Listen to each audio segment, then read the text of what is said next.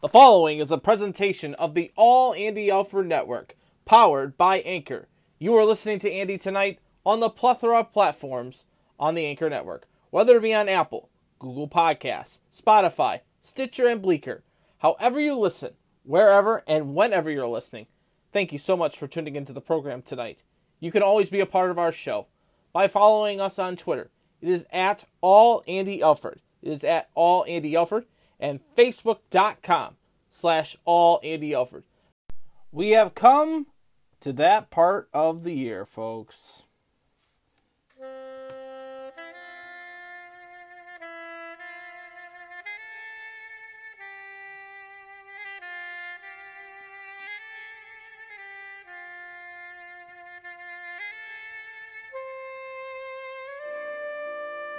Twenty twenty one has come to an end, my friends, and twenty twenty two is around the corner. Tonight on All Andy Alford, we look back at the best of all Andy Alford in 2021, right here on the Anchor Network. Guess who's back? All Andy Alfred. Guess me. And 24 runs in the span of really get shut out. Gambino hit to a home run. Go, Jack! That's way back.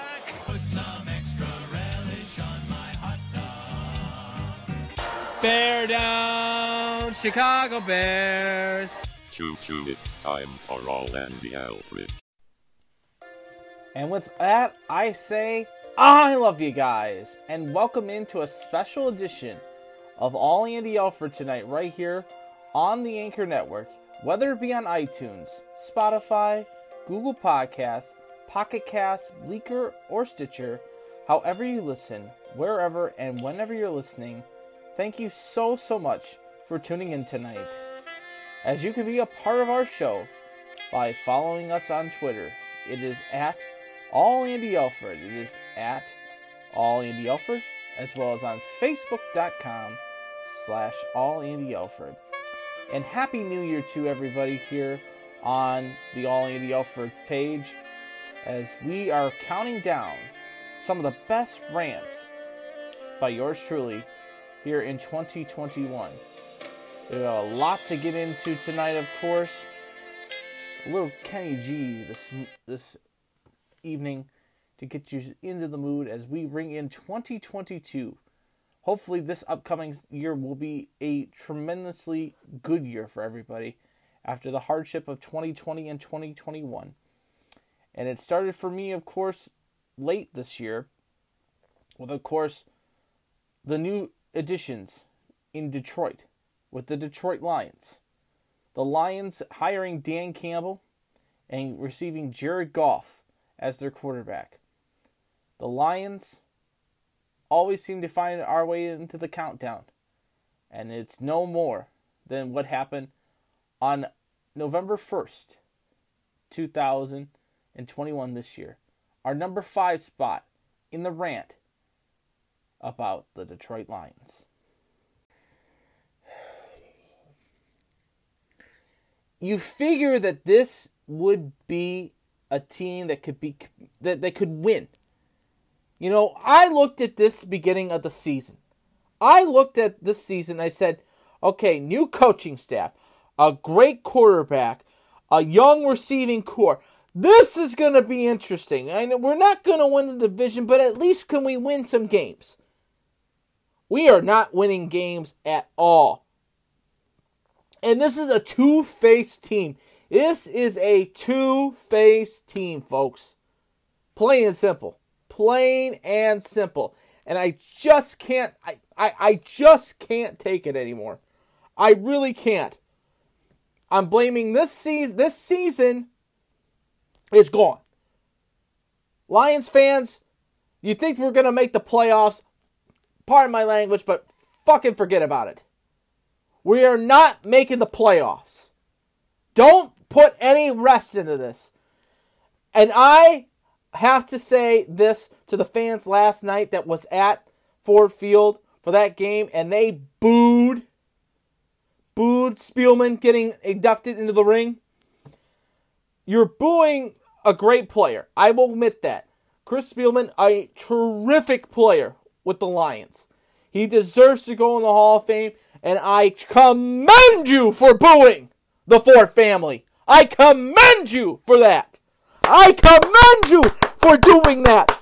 The man deserves a winning product on the football field when he's getting inducted into the Hall of Fame, not this garbage that is on the field.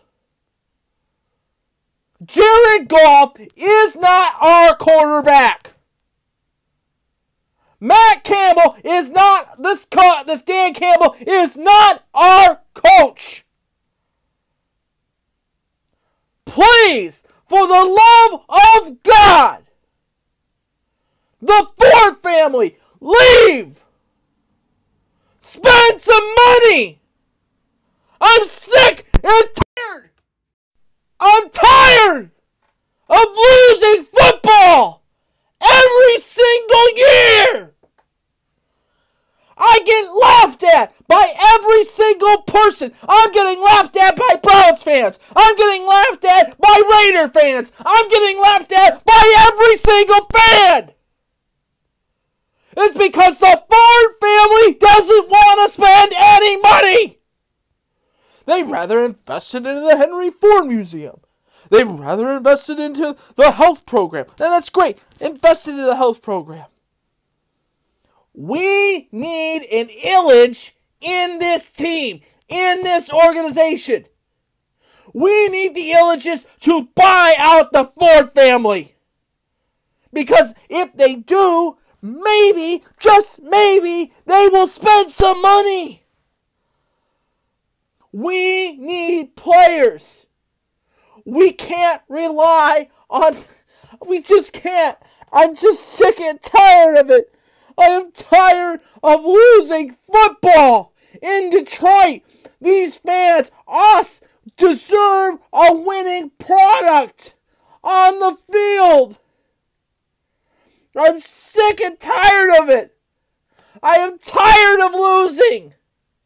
I am tired of checking every Sunday. How the Lions doing? You know how the Lions doing? Getting emotionally invested into this team. I get myself psyched up every year that maybe, just maybe, they'll surprise me and win a game. Maybe stretch a winning streak together. And every freaking Sunday, and every freaking week, and every freaking year, they just take my heart out and just stomp it on the ground. I can't take any more losing football.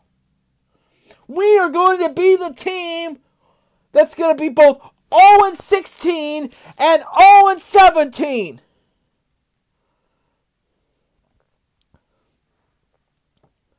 Campbell is not the guy right now. He needs a year. I understand that. And Goff is not the answer. Goff is not the answer. I'll say it again Goff is not the answer for us as Lions fans. The defense is atrocious. We need to build defense. We need to build a better team. We need defense wins us championships, offenses win the game. That's plain and simple. But this is a laughing stock of a team. It's if uh, if I and the old members of the Bowling Green Radio Sports Organization all threw on Lions gear on and went out on the field. And for just six points yesterday. It's just embarrassing. And like I said, this team is two faced.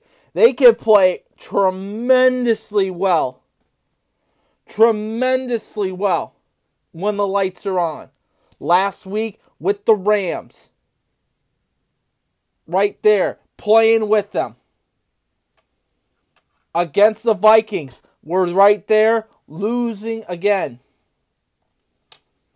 The Ravens having the game won and then losing it off a 61 yard field goal that just killed us. Having the possibility of a comeback in week one against the 49ers. That brought up a lot of hope for this team. But then we just get, pardon my language, but we absolutely get shit on against the Packers. Beaten and destroyed by the Bears. Absolutely humiliated by Joe Burrow and the Bengals. And then yesterday, a 2 and 5 Eagles team comes into Ford Field and lays out 44 points. That's it. That's it for me. They're done. Done. It's over. We might not talk about the Lions the rest of the season on this show. Because I'm not going to put you through this. I am really not going to put you through this. And don't give me the waterworks, Dan Campbell. Don't give me the waterworks. This team and the ownership have a lot of explaining to do. So please, please, please, Martha Ford and the Ford family, get the hell off of my football team. Your husband was fantastic for this team. Don't get me wrong, but it's time to sell. It's time to get rid of the Ford family in Lions football. Plain and simple. If they leave, you watch and see this team takes off. And they will win football games. We need an Ilitch to come in and buy this team. And then he owns all four portions of the big sports Pistons, Red Wings, Lion, uh, Tigers, and Lions. He owns all four. Put some money into the t- program. Because the Ford family ain't doing shit for us. And I'm sick and tired of it. I'm sick and tired of losing. I know how you Browns fans feel now. You went through an 0 16 and a 1 15 season. I understand that. But listen to me. This is embarrassing. When we lose to the Eagles 44 to 6, the Eagles ran for four touchdowns. Four touchdowns. That shows you how bad this defense is. That shows you how bad this defense is. Jalen Hurts for the game, he was 9 for 14 in passing for 103 yards. His QBR rating was a 93.8. Gardner Minshew, Gardner Minshew had a was perfect, two for two. Hurts seven carries, 71 yards. Scott 12 carries, 60 yards, two touchdowns. Howard 12 carries, 57 yards, two touchdowns. Gainwell 13 carries, 27 yards, no touchdowns. The receiving core Goldberg, 6 catches, 72 yards. Watkins, two catches, 18 yards. Smith, one catch, 15 yards. Stoll, one catch, 14 yards. For the Lions, Goff, a good game, but he's not the answer. 25 for 34, 222 yards, no TDs, no interceptions, a QBR rating of a 17.6%. You can't. He's not the guy. D'Andre Swift had having the breakout game 12 carries, 27 yards, no TDs. Jefferson was the only bright spot and the only points that the, the, the Lions scored. Two carries for six yards, one TD. The receiving core, Hockenson, a great game. The receiving core is there. It's just the defense is absolutely atrocious. 10 catches, 89 yards. St. Brown, three catches, 46 yards. Egbuka, three catches, 40 yards. Swift, five catches, 24 yards. Jefferson, four catches, 23 yards. It's just.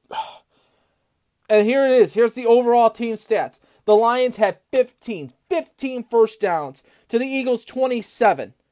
On third down, the Lions 5 for 14, the Eagles 5 for 10. The Lions 2 for 5 on fourth down, by the way. Total yards. Here's the big one 350 total yards for the Philadelphia Eagles. 114 to the air, 236 on the ground. This defense is lackluster and terrible.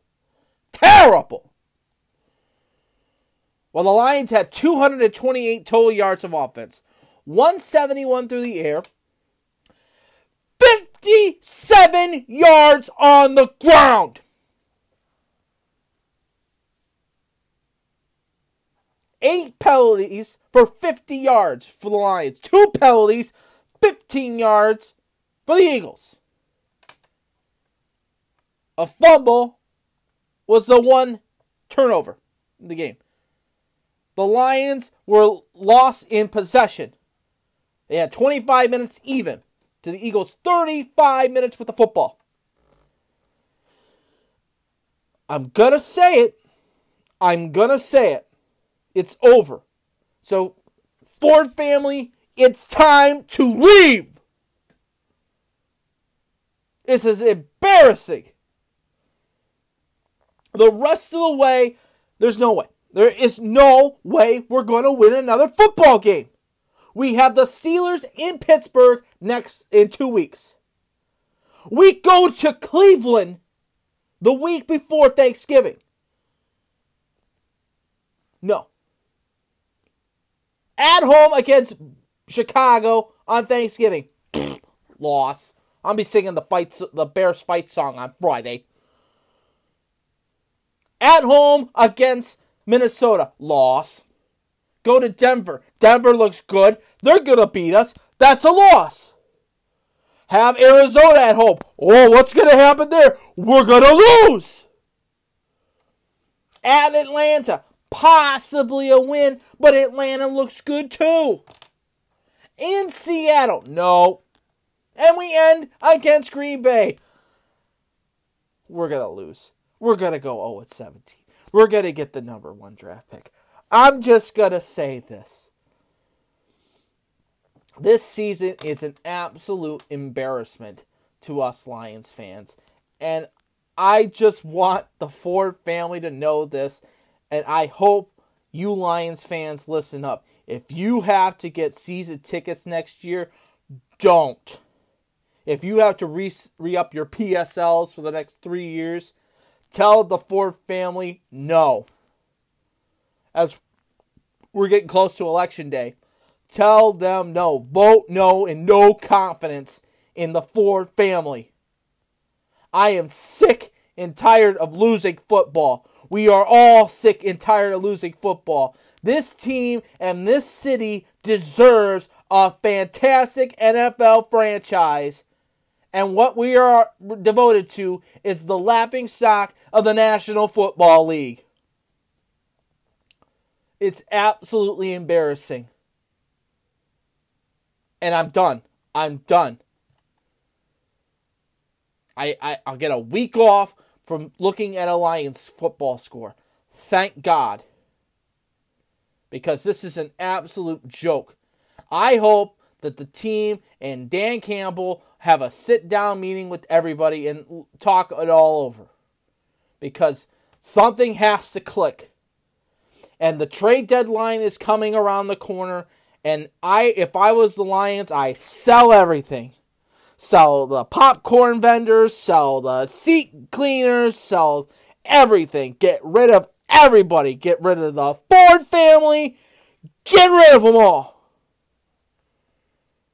Because this team is a damn joke. An absolute damn joke. Plain and simple.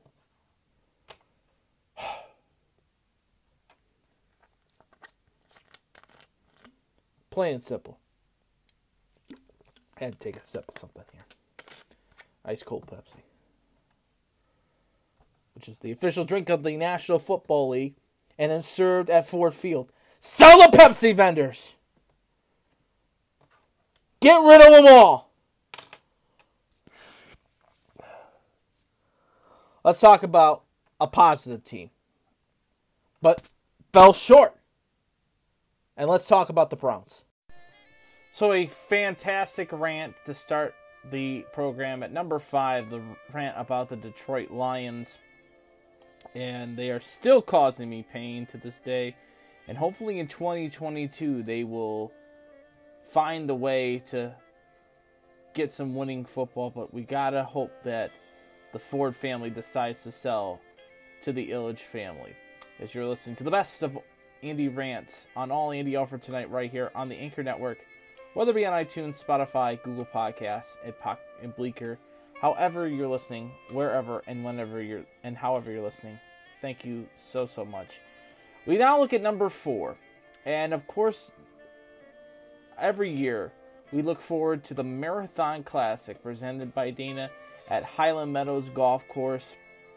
This year was no exception to it, as a great tournament was hampered and ended in a rainy Sunday that canceled the rest of the tournament, and Nasa Hadakoro winning the trophy by just taking a tee shot at hole number one. My opinion on the whole matter was a doozy. So at number four, the Marathon Classic, the cl- the Monday after the marathon. That helps these charities out so much. Now we get to the golf. It was fantastic. Some of the best players that we have seen in the world, world. Brooke Henderson, as well as Stacy Lewis, you know, and seeing the championship. Seeing that championship was was and how it ended though on that Sunday really hurt me. Really hurt me and it made me, you know, really question everything.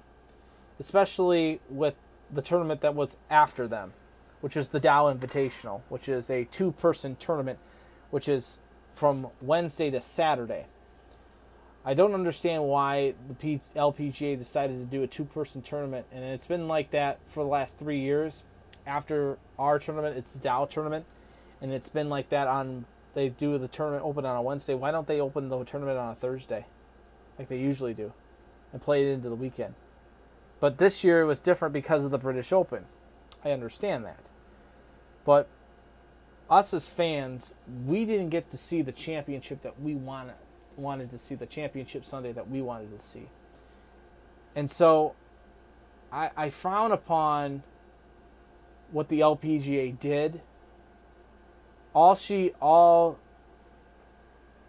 all she had to do was just take a drive and play the first two holes for her to win the championship. It shouldn't have been like that. It shouldn't have been like that. I think we should have waited. And a lot of the golfers were out there playing in the weather conditions that we had that, that Sunday. And they were playing in this tournament. And just for Nasa Hatakura just to hit a drive and to win the tournament. It just wasn't enough for me. Really wasn't. I was very disappointed in how this tournament ended and how she wins the trophy just by taking a drive when all the other players were out there in the rain. And you know, they could have played this tournament and finished it on Monday. They should have finished this tournament on Monday. But of course, because of that what was happening in Midland, on Wednesday, they decided not to finish it, and they decided to play it only 64 instead of 72. 54, excuse me, instead of 72. And I, I, I just don't like it. I didn't like it whatsoever. But, you know, that's just the way it is. You know.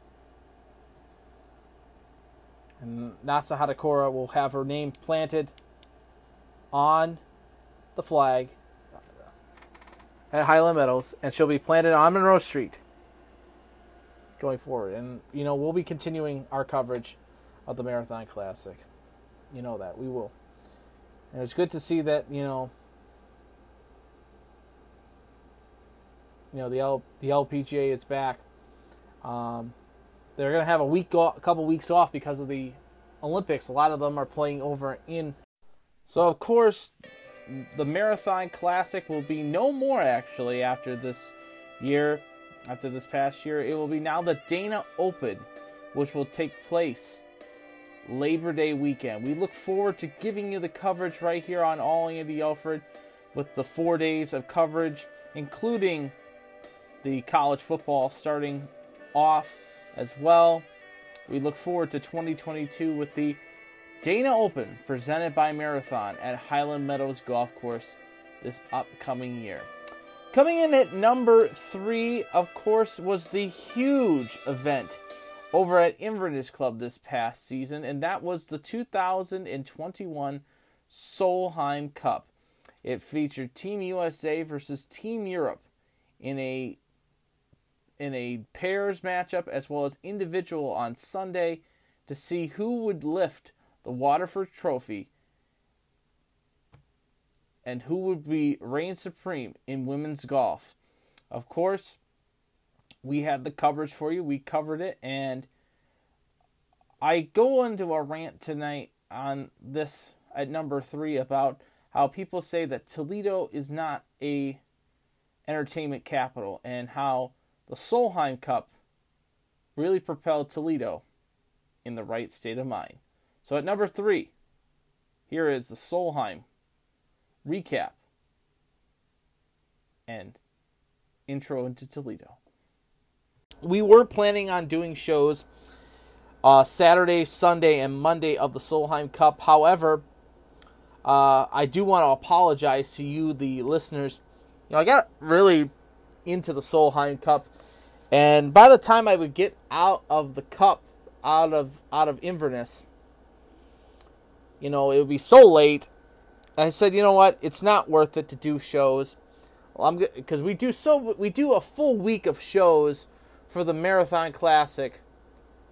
I I decided to just go ahead and not and scrap the Solheim Cup coverage because I want to invest more into this year's Bowling Green football season and more coverage on that. So I scrapped the Solheim co- coverage, and Thursday night was the opening of the BG football season at Tennessee, and we'll get to the whole what we witnessed on Saturday here in just a minute. But let me tell you, the city of Toledo, I am so proud of us on how we performed at the Solheim Cup. Over a hundred thousand. It was 113,000 if I'm not mistaken. I'm listening to my 113,000 through the turnstiles at Inverness the full week from Thursday's practice, Tuesday's practice rounds, all the way to championship Monday. And the city really rolled out the red carpet for these players, for the world to show up, and the world was watching. And we see that Team Europe defends its championship. And you know, I was there Saturday morning for the first round of the match plays, and uh, I followed the Korda sisters, Nelly and Jessica, and you know they they they look fantastic. They they their their ball striking ability was fantastic, but you know you're running up against the Europeans that are just so good. They're just so good, and then the fact that they were down four one after the first rounds of the foursomes match. You know, I, I kind of felt like Europe had the momentum, and then the United States made the second surge in the in the second half on Saturday, got it back to close, and then they really turned it up on Sunday. Um, but Monday, but it was just too much for them. It really was. And then you play, then you're playing match play between uh, single match play, championship play, and you know, I, I just I, I just had that feeling that the that the U.S. wasn't going to come out on the winning edge. I really did. And uh, so, congratulations to Team Europe and retaining the Solheim Cup on American soil too. And uh, you know, it, it it was just a great week of golf in the city of Toledo, and it was a great week of you know sports in general. Because you just not only had the Solheim Cup there, you also had the opener for the Rockets over at at the Glass Bowl. The Mud Hens were on the road, of course. So yeah, I mean, it was great to have all these people in the city, and it's great to see the city coming out in droves to support this golf. And maybe this will span a tournament, a PGA tournament to come to Toledo. I would love to see that. I love to see the PGA come to Toledo. But of course, now with the Rocket Mortgage Classic up in Detroit, it's kind of hard for the city to get a big event like that to come to town. Sure, we have the uh, AAA All Star Game in baseball as well as the uh, ECHL All Star Game that we had here. We have Winterfest from with regarding of the Mud Hens. Uh, the amount of baseball that we get from the Mud Hens, as well as the concerts that are at Promedica Park, uh, Promedy Park, excuse me. I call it Promedica Park.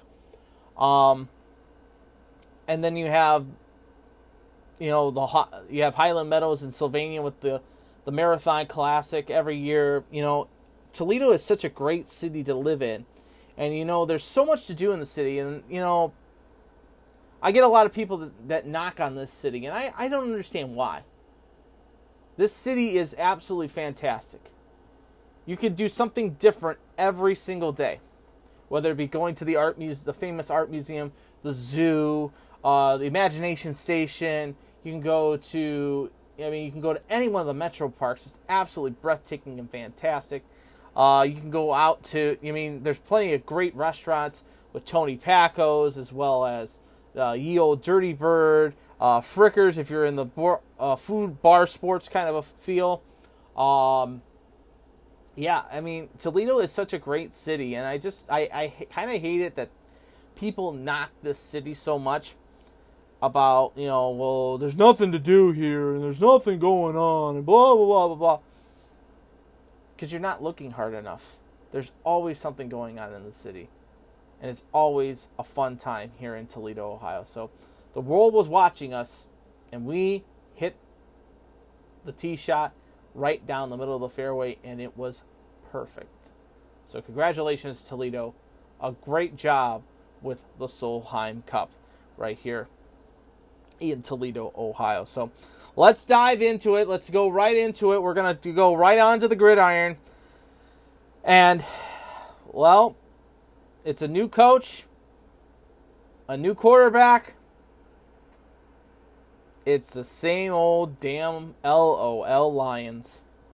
We look forward to giving you guys more coverage of the of the LPGA coming to Northwest Ohio, right here on All Andy Alford, powered by the Anchor Network, either on Apple Music, Spotify, Google Podcasts, Breaker, and Stitcher. However, you listen to our show, wherever and whenever you're listening, thank you so much for tuning into the show tonight. At number two, the Columbus Blue Jackets. The Jackets last year had a COVID year, and it was the ending of a ton of our favorite players, whether it be Nick Foligno getting traded, David Savard, and Pierre Luc Dubois. We see the end of John Tortorella's reign at the bench for the Jackets. And one game that calls to mind the most to me was the biggest rant that I took on the 28th of March when I laid into the Jackets after a pathetic performance in Detroit against the Detroit Red Wings that they absolutely bombed and failed. We even hear from John Tortorella himself, the former head coach of the Columbus Blue Jackets, in this rant. At number two, the Jackets fall in Detroit, and I lose my jacket. And we could get five out of eight, I'd be happy with that. I would be absolutely happy with that. And I was. I was happy with that. And then that that led into Friday, and I said, you know what, we've got confidence going into Friday night, Friday, Saturday afternoon's game against Detroit. And I said, you know what, we've been good in Detroit. We haven't, we lost the third game of the year against Detroit, but we did win the second game of the series. There's a good, strong possibility that we could do this. What we got on Saturday afternoon was probably the one of the worst performances I have ever seen in this in the 20 year history of the Columbus Blue Jackets. I have watched this team religiously for 18 of my 20 years of watching this team. I have never seen it this bad. This terrible, this bad. In the first period alone was this game should have been not even what the score it ended up being. Okay? It should be all Detroit. Detroit came out and Detroit had a lot to play for in their game. The night before, on Thursday night, they went into Nashville and they lost 7 to 2 to Nashville. They had a hard practice Friday. And the Jackets got cocky and paid for it on Saturday. And I admit that. I admit that. But how bad we played. You know, Saturday, I sat at home, watched the game in its entirety. I was supposed to go and hang out with uh, my fiance's friends we were gonna go hang out early. We were gonna grill and we were gonna enjoy our, you know, Saturday evening. I said, you know what? Let's wait. I want to see what happens with Columbus and Detroit. This game made me wanted to cancel my plans, go into a corner, and start crying because in the first period alone, the Jackets were outshot sixteen to five. 16 to 5. Okay? In the first period alone, Adam Erne, a jacket killer, buries his sixth of the season from Hronek and DeKeyser. It was 1 nothing.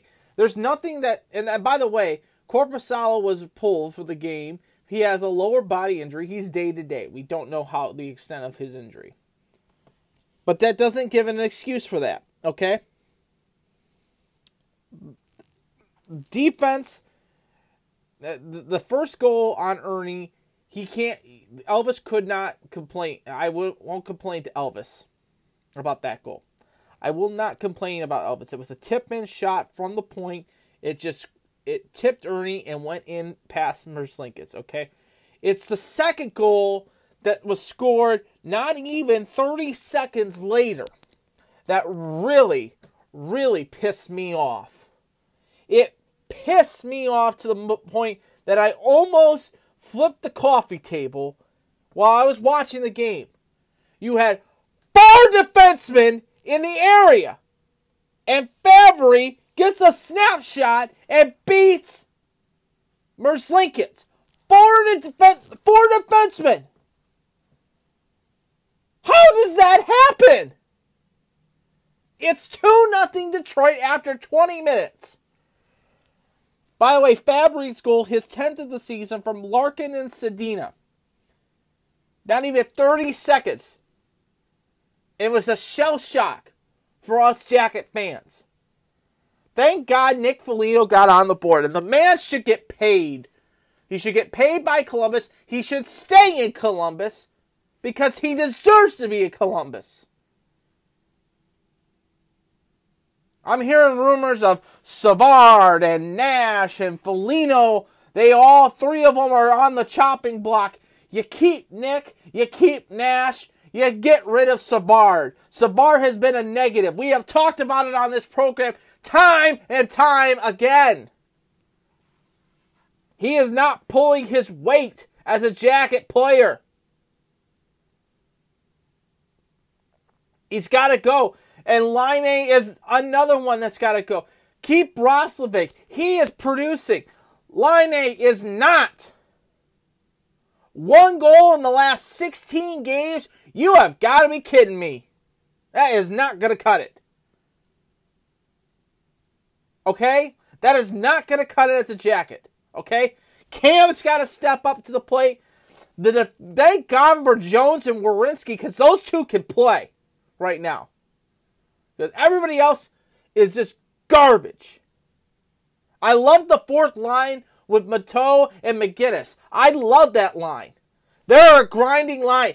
That's a line that I want on the ice at all times. That is a blue jacket line. A grinding line that will dig in and get points and put pucks on net. That's another thing. I'm gonna go. I'm I'm I'm I'm on this now. Okay, we're we're we're we're diving in full T on this. This team is so pass happy. I I can't I can't get it. I don't get it. Why don't they put the damn puck on the goddamn net? I am sick and tired of it being friendly passing. Pass, pass, pass. And every time they pass, and it showed in the Detroit game on Saturday afternoon, when the Jackets had a power play, they were passing the puck too much, and Larkin takes the, takes the puck, almost beats, beats Merzlikins because you're passing it too much. Stop passing the puck. Shoot the goddamn puck on the goddamn net and see what happens. Get the garbage goal. Plain and simple. It made it close with the Foligno goal. His sixth of the season from Texier, who comes back into the lineup, did okay for his return, and Jenner his ninth of the season. But in the third period, it was just you know that Detroit was gonna go for the go for the jugular, and they did. Anthony Mantha beating Merzlikins four minutes into the third period, and that put it away. The Jackets fall at the slice, three to one. Larkin and Nemeth get the assist. The three stars, Larkin, big night for him. Got some points on that one. Pickard, the goaltender. And by the way, it wasn't. It was. It was Calvin Pickard in the net. It wasn't Greiss. It was Pickard, the backup. We lost to the backup. Again, I say it again. We lost to the backup of Detroit.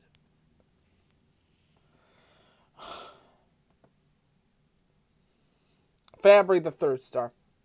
Jackets outshot in the game 34 22. In the faceoff dot, Detroit led 52% to 48%. Both teams over on the power play. The Jackets did out hit the Wings 25 to 15. They outblocked them 16 to 10, but it doesn't really matter because the shots on goal in the first period, like I mentioned, 16 to 5 in the in the game in the first period. In the second period, the Jackets outshot them 9 to 8. In the third period, the Wings outshot them 10 to 8. 34 to 22. Okay, so the Jackets had 22 shots in Saturday's game. Detroit had 34. Okay. Keep track of that. Okay? Keep track of that. So now Saturday's press conference with Tortorella was one for the ages. We'll play that here for you in just a little bit because it is something that you would want to hear because it tells about the demeanor of this man and how he feels about this team and how he feels about this. And I'm going to say this right now, and it is just going to be play this up. I think we're seeing the final 20 games of John Tortorella as head coach of the Blue Jackets. I think he finishes out his de- finishes out this season, and Jarmo says, "We're not going to re-sign you. Have a nice life." Because we need a young guy, young leadership. If we're gonna, if we're building to the future, if we're building to the future, which I don't know, I don't know. Then we get to lap yesterday.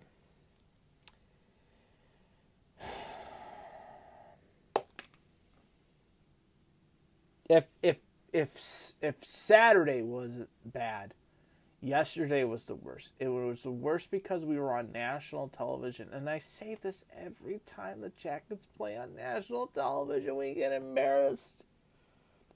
It's absolutely embarrassing. This team. I feel bad for the Buffalo Sabres fans. You know, you you guys have lost 12, 13 in a row.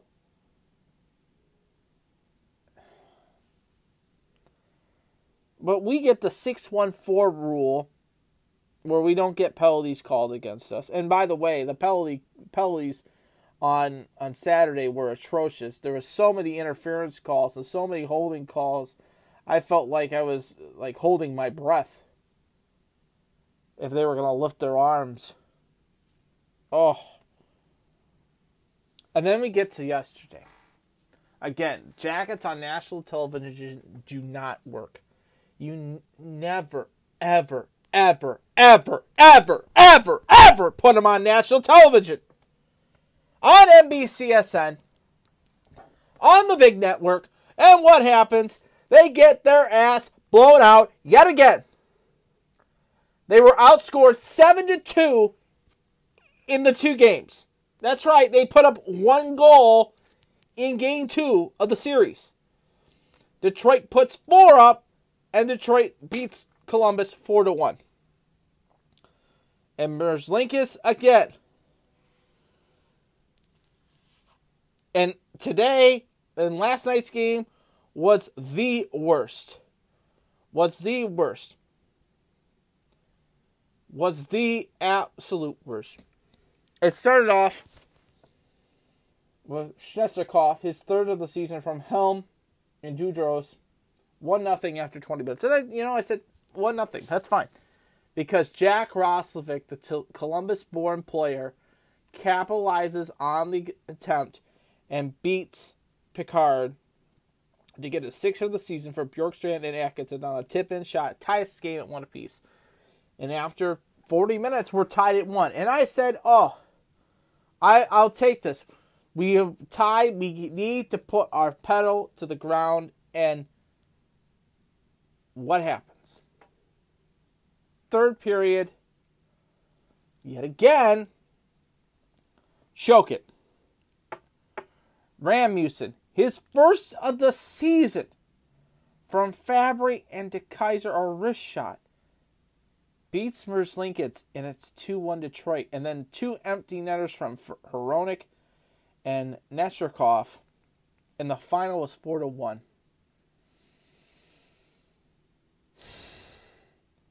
By the way, in the first period alone, the Jackets, you want to guess how many shots they had in the game in the first period? Stick your hand out and count one, two, three. That's right.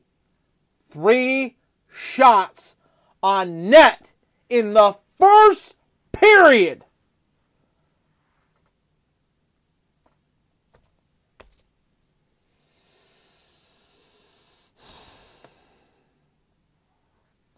In the second, take both hands out and count one, two, three, four, five, six, seven, eight.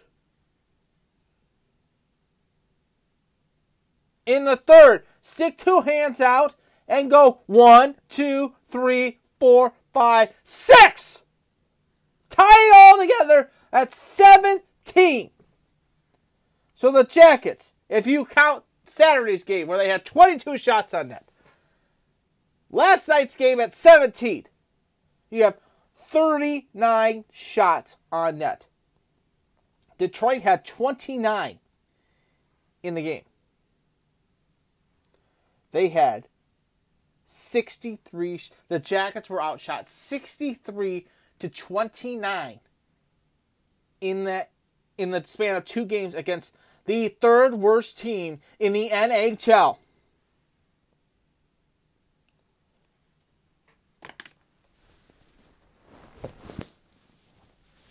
Uh, what what else is there for me to say? I am just frustrated as ever.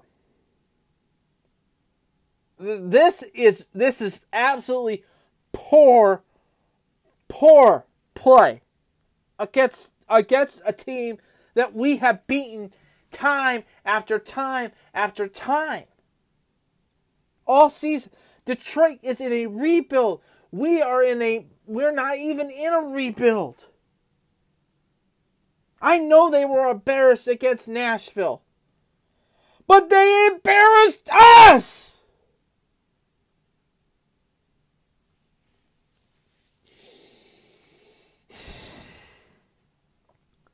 I am I am absolutely I have no word. I am I am furious. at this team. I am heartbroken. I am frustrated. I am angry. I am all of the above.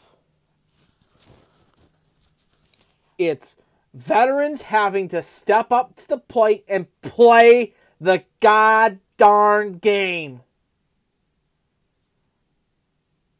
It's stop passing the puck, shoot it on net, and get the garbage goal. That's number two. And number three, fix the damn problem with the point play. Because you go to Jones too much and the team, the opposition, reads it so well.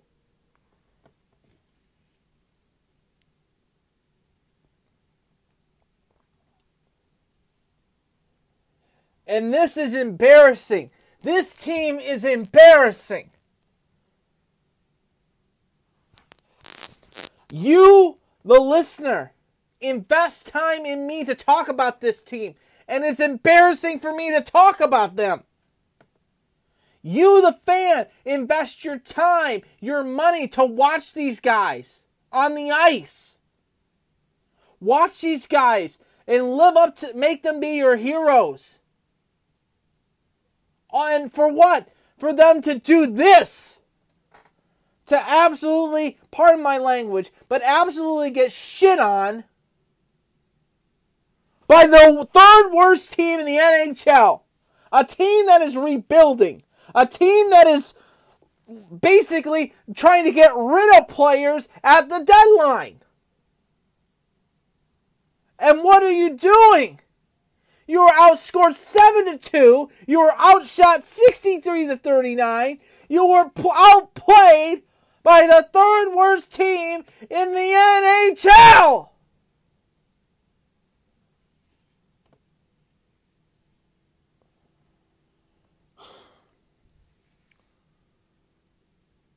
And now, and, and then Sunday's presser with Torts. We're going to play them all here in just a second. Okay? Sunday's presser with Torts just put the nail in my coffin for him. And I have to do it. I really have to do it. I love Torts. He is one of the best coaches in the NHL. He is one of the one of the best guys, all around guys to to the one of the best hockey insight minds. But the way that he is coaching this team right now seems like he has just given up. And what that means to me as a fan, that means that this season is a give up. And now we're going into the we're going into the death tornado that is Tampa in for two, Florida for two, and playing Tampa again at home for two, and then playing Chicago for two. You really think we want a guy to set up and build up this team to tell us, hey, you know, we'll get it next time. But when he's arguing with the media and arguing with about the players and their play, that just basically says that the that the bench has given up on him. And if the bench has given up on him, then us fans I'm sorry to say it, we, we we have to give up on him. So I have to say this right now, and it, it hurts me as a fan to say it. it. Really does, but I think it's time to let Torts go. Let Torts be Torts. Now, who will we go out and get? Because it ain't gonna be that damn guy that runs the power play, because that's atrocious. The penalty kill is the 29th penalty kill in the league. There's 31 teams. The power play is the 25th ranked power play the NHL. There's 31 teams. Not going to be Brad Larsen. It can't be. It can't be. But we'll play. The, we're to play the presser for Tortorella. and I just hope that they keep they they need veterans there. You need a Foligno. Foligno has to stay with this team, and I God, I hope he stays with this team because he deserves to stay with this team. He deserves to stay with this organization. We do not need another Rick Nash situation where the guy, the one of the best guys on the ice, for us gets traded. Now, bear in mind we did get some good deals out of that with Dubinsky and and Artem Anisimov and a few other players, but Nick is a, a, a fan favorite. We can't get rid of him. We honestly can't, and I I I I don't know what I would do if they. I I would stay with the Jackets, no matter what. But you know, a piece of me would leave. Been been a fan of this guy forever. He's a blue collar guy, and that's what this Jacket need, team needs is a blue collar guy because we are not the NA. We are not the Pittsburgh Penguins. We are not the New York Rangers. We are not the uh, LA Kings. We are not the Toronto Maple Leafs or the Montreal Canadiens. We're a small market team. We are what Carolina is. We are what Minnesota is. We are what Nashville is. Expansion teams, small teams. And when we have leadership like that, we need to keep it. Like Jones, Foligno, Nash, keep them. Get rid of Savard. Need those three core guys. I mean, need Atkinson to stay and get better. We need the line A to get rid of himself. Get rid of himself. We keep Roslovic, I mean, what else is there for me to say? This team is just atrocious right now. I say that now, and then they run off like know, 15 in a row to end the season. They win 15 in a row. But and we come back to this rant and say, "Well, Andy, you know, you should said, should have hold off on your big rant on the Jackets because you know they won so many games." It needed to be done today. It needed to be called out. So we're gonna play the presser for Tortorella. I feel a little bit better after talking. It's it's just the fact that this team looks so good against Carolina. And then there's just basically the shit the bed against Detroit. And now you're playing Tampa, which is basically basically what the number one team in the Central, and then you're playing Florida, which is the number three team in the Central. It just doesn't get easier. It just really, it, it really doesn't. It really, really doesn't. We'll play the Torts presser and listen to his demeanor Saturday and Sunday. If You tell me if this is a, a voice of a guy who has given up on this team and basically has given up on this season. John, you uh, obviously have said the last two or three days that you know we're going to find out a lot about this team on this trip. What are you learning about this team thus far on this trip? Hedge, Hedge, where do you want me to go with that? I mean, we played awful. Uh, so I'm not going to sit here and and criticize our group. We we didn't play well, and so I don't know why you asked me the question. Like I said last night, you, you guys can write your stuff. I'm not going to be part of your story. I'm not going to do the team any good by going up and down as far as what went wrong. A ton went wrong. I'll give it. I'll give it to you that. But I'm not going to. So there's no sense in asking me those type of questions. Yeah.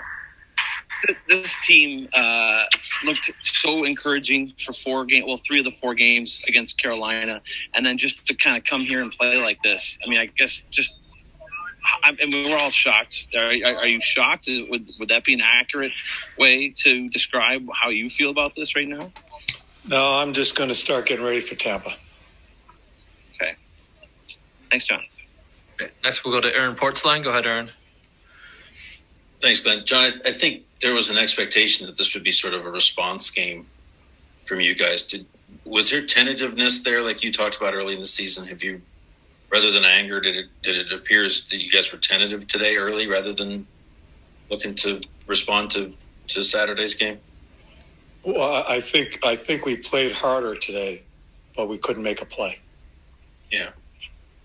And, and how, as a coach who knows what's in some in, inside some of those guys talent wise, how frustrating is it to see these guys who you've seen play better individually as a team, etc., just not be able to get it together, just not be able to perform? Is that the most frustrating thing as a coach? Well, yeah, we, we're trying to win hockey games. Uh, you want your guys playing at their best, and um, we didn't make a play. We didn't make a play. It, it was a, it was a struggle for the past six periods. All right, we'll go to uh, Mark Scheig. Thanks. Thanks, Glenn. Yep, John. Um, just the goalie interference call. Just what did you see there, and did you get any sort Oh, of? for God's sakes! Who cares about that? My God! Just got the sh- kicked out of us, and you're talking about a goaltender interference. Come on, Mark. I- I'm I'm not trying to disrespect you. I don't care about that. Uh, I asked because it was at a one-one game where you know if it failed, it was obviously a big moment in the game for you. Yeah. Just um, is, is that a I challenged it. We didn't get the challenge. Thank you, John. Yeah. and you could tell you could tell also that he was not in a really good mood, and and he pulled a Belichick there, Zor. We're on to Tampa. You've got to look at this, John.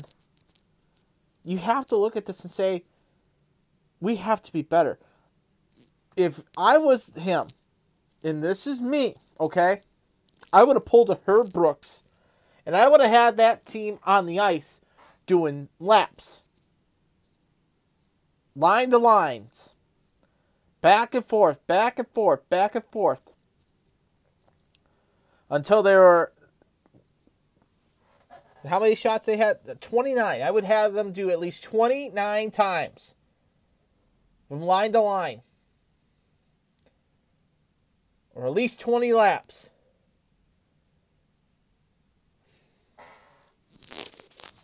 This is just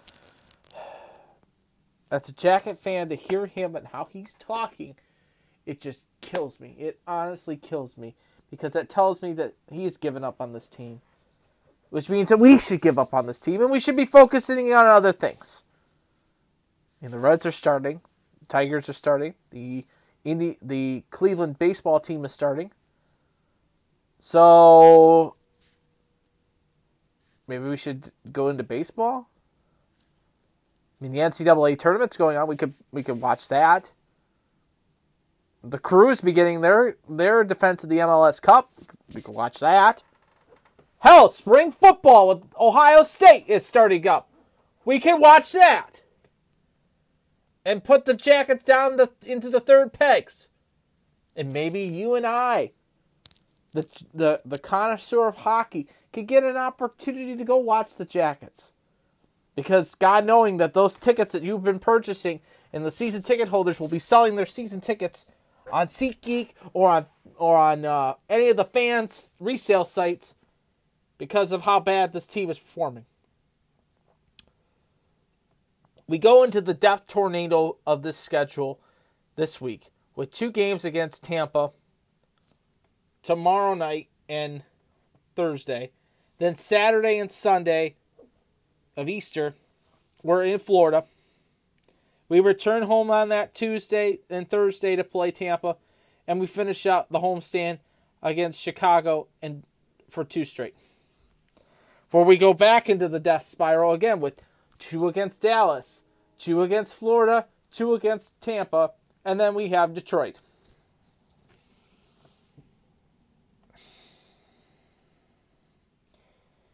I said at the beginning of this season to before we came on we, we, we joined you here on the program. This is where the Jackets needed those points in January and February to capitalize to win those meaningful games because they knew that their schedule was going to be hard and heavy at the back end of the schedule and look what has happened. We are in terrible shape right now looking at the standings going into today's plays. The cent- the Discover Cards Central Division looks like this. Tampa is in first spot, at 24 8 and 2 at 50 points. They have played 34 games this year. In second is the Carolina Hurricanes at 33 games played. They're 23 7 and 3 with 49 points. Third spot are the Florida Panthers at 35 games played.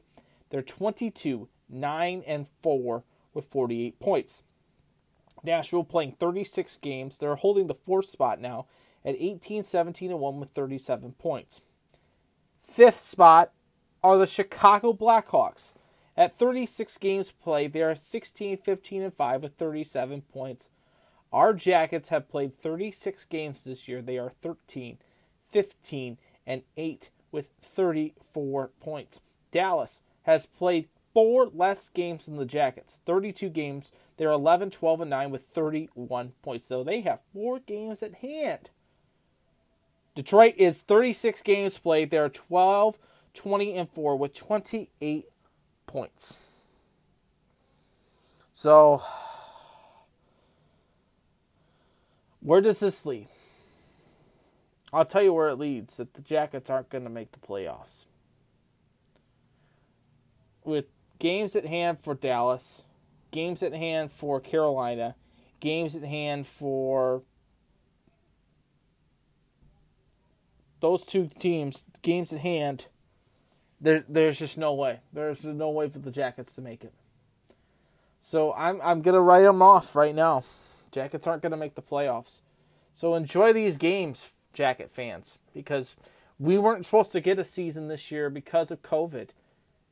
But we're we're getting an opportunity to see this team play on the ice, getting a chance to go into nationwide, and getting a chance to go have a fifteen dollar beer and some nachos and fries going into the blue line shop and wearing our, our jersey and everything like that because, you know, it, this will be the first year that we won't make the playoffs. It will be official. We're not going to make the playoffs. I'm just telling you this right now. And I, I, I, I hate to tell you that. But this will be the first year that we're not going to make the playoffs in like the last five years. And hopefully we get back into it next year when we get new leadership and may possibly new leadership and possibly some better players to help us out with the veterans that we have. But I'm just I'm just telling you like it is. If you still have any hope that this team is going to make the playoffs, you better ask Jesus at Easter for a miracle because it if it happens, it happens. But we shall see. And that's my jacket rant. I was due for one this year, and it was it needed to be done. You're listening to All Andy Alford tonight, right here on the Anchor Network. Whether it be on Apple, Google Podcasts, Spotify, however you're listening, wherever and whenever you're listening. Thank you for tuning in. Let's dive into the rest of the NHL schedule and standings as well. So we hear a great rant by yours truly right here on All Andy Alford as I dive into the Jackets. Of course, right now they're dealing with COVID, but they are back on the ice. On thir- they were back on the ice this past Thursday. We will give you the recap from the Jackets game against the Nashville Predators, as well as their game against this against the Carolina Hurricanes, all on the new edition on 2022's edition of All Andy Alford going forward this upcoming week as you are listening to All Andy Alford tonight right here on the Anchor Network, whether it be on iTunes, Spotify, Google Podcasts, Pocket Casts, Breaker, and Stitcher.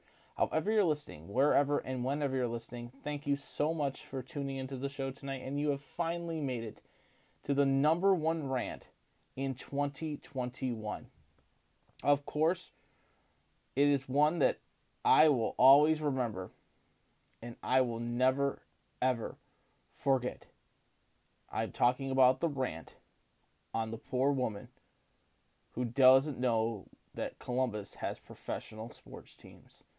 ABC6 did a report from Columbus Crew Stadium or lower.com field when the U.S. national men's team was playing against Mexico in a CONCACAF World Cup qualifying match. The lady was interviewed afterwards saying that it's great. We don't have any professional. We have Ohio State. We, we don't have any professional sports teams in Columbus, Ohio. That really flipped my shit and became the number one rant for 2021. Revenue that you desperately, desperately need. I think it's funny that Columbus is going to be picked up on two fronts on the ESPN Plus with the MLS as well as with the National Hockey League. And I'll the big one tonight is what I witnessed Wednesday night. Okay. And I'm gonna I'm not making fun of NHL of the fans in Columbus. I am not making fun of Columbus fans. They are the best fans in the in the in the league, in my opinion. They die with this. They live and die with this team. I'm one to prove it. But I have a beef with residents in Columbus. There was a uh, video that was surfacing. Of course, the U.S. nationals team of the soccer came to Crew Stadium and played a exhibition game at Crew Stadium. It was a qualifying game for the World Cup that's upcoming, and in 2022 in Qatar. So they were playing this game, and after the game, a reporter for one of the news channels down in Columbus was interviewing people, and this one woman, uh, I don't know her name. It's uh, I think it's like I have to look it up really quickly as we're getting closer to the end of the pro- podcast. Uh, let's see here.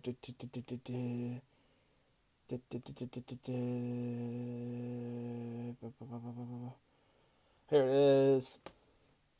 Uh, her name is Emily Maish. M A I S H. Emily Maish. Okay. She was interviewed by ABC6, which is the market down in Columbus. Of course, they interviewed this one guy for uh, Graham Naylor, saying that you know it's it's good to it's good to have you know uh, uh, a big thing that's happening in the na- in downtown. And this Emily Maish, I'm not going to criticize her. She says it's good to have professional sports because we don't have professional sports in the city of Columbus.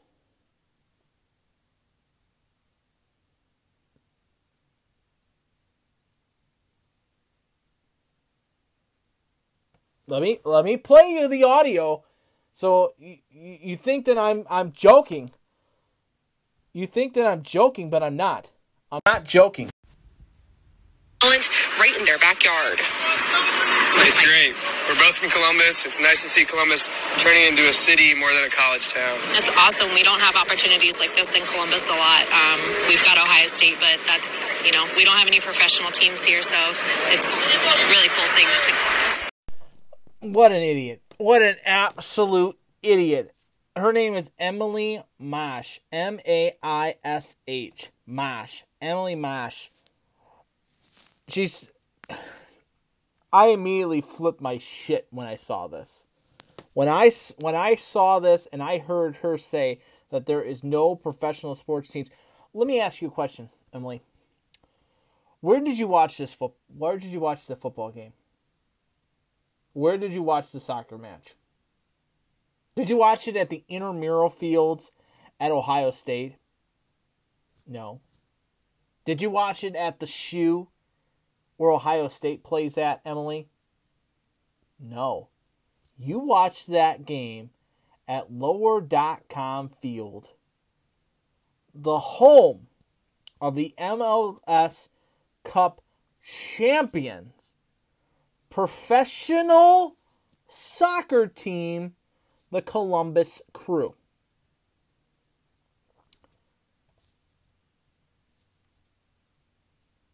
This moron. Let me repeat. ABC6 had the coverage on that, by the way.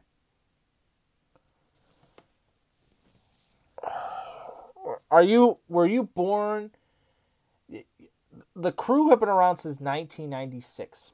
You look like you're in your thir- late 30s, to middle 40s, by the way.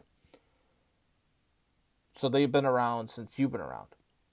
The Columbus Blue Jackets are celebrating their 21st season in the National Hockey League. A professional hockey team that is a quarter of a mile away from that arena where you just watched the men's national team perform at. They're a professional hockey team. They've been around for 21 years. You've been around longer than them. Okay?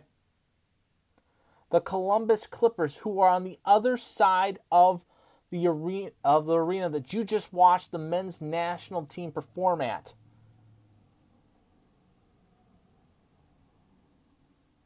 Have been around since the 70s. They're a minor league team full of professional baseball players. They've been around long the organization's been around longer than you have. And they're not professional. The crew have been around since 96, professional.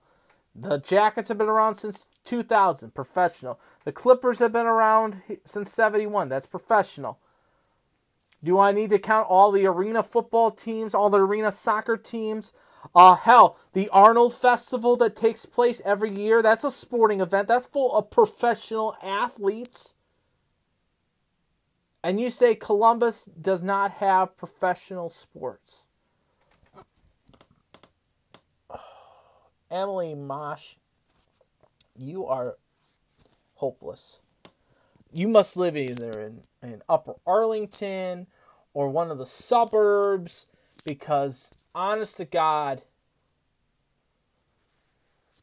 gives me a headache, gives me a headache!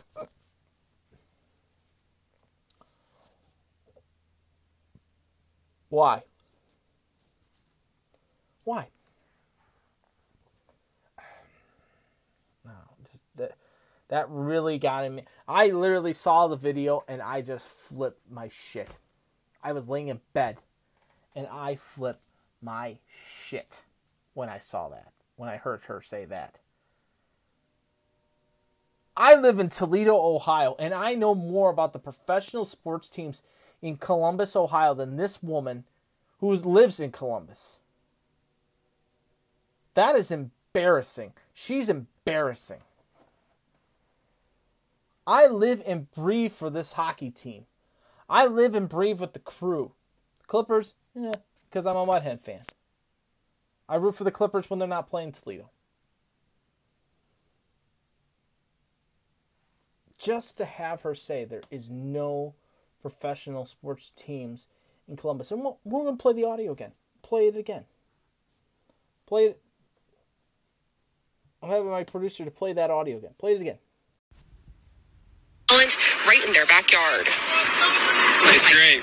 We're both from Columbus. It's nice to see Columbus turning into a city more than a college town. It's awesome. We don't have opportunities like this in Columbus a lot. Um, we've got Ohio State, but that's, you know, we don't have any professional teams here, so it's really cool seeing this in Columbus. You know her to be an idiot. Don't owe anybody like that any kind of money. Just say that. I wrote, how about hashtag this hashtag CBJ? How about hashtag Crew ninety six? Or how about hashtag the Clip Show? No professional sports teams until in in Columbus. Ugh. Where did you watch the game at, Emily? You watched the game at a professional soccer stadium where a professional soccer team plays at, and you say there's no professional sports teams in Columbus. How did you get to downtown? The arena is in down the field's in downtown. How did you get down there? Uber, Lyft, boyfriend, husband, girlfriends. You had to come into downtown and see the name Columbus over the top of it. That just really irks me. That that really irks me. To have her say that, oh, oh, kills me. Just honestly kills me. A kid from Toledo, Ohio, knows more about the Columbus sports teams than a woman who lives in that area, who's wearing a U.S. national team. Columbus doesn't have a professional sports teams. That's what she says. I can't believe it. I can't get it to stress out because it's going to be a good weekend. You got the good slate of NFL meaty football games. You got a good college slate, even though Ohio State and Michigan are not playing. Michigan State playing. Looking forward to that tomorrow. Uh, big game tomorrow night. Jackets versus the Kraken. Our thoughts and prayers are with you, Everett. Hope you feel better soon. Uh, hope to catch you on the flip side soon enough.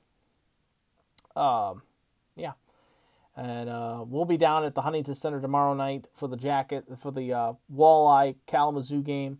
Probably be wearing my uh, blue jacket gear just to support the uh, a couple of the players that are didn't make the cut for the monsters are down in down in uh, Kalamazoo. So hopefully we'll see what happens.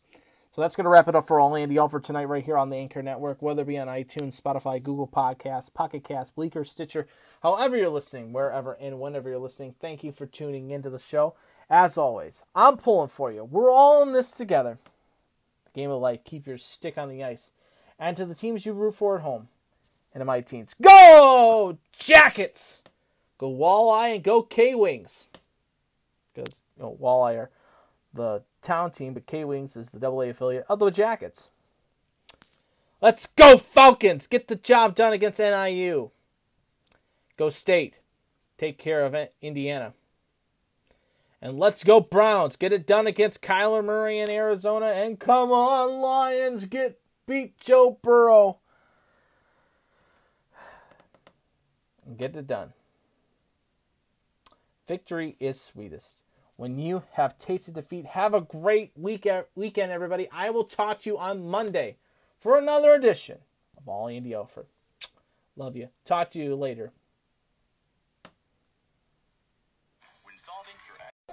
So you just heard the number one rant in 2021, the Emily Mosh from Columbus rant saying there is no professional sports teams in the city of Columbus.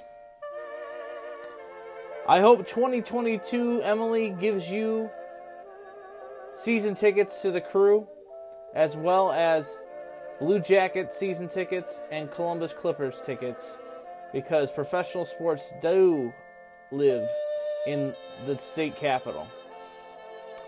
So until I talk to you in 2022, my friends, have a safe and happy, healthy new year. Enjoy the College Bowl games and happy 2022. From all of us here at All Andy Alford, I'm pulling for you. We're all in this together. The game of life. And victory is sweetest. When you have tasted defeat. Have a great night, everybody.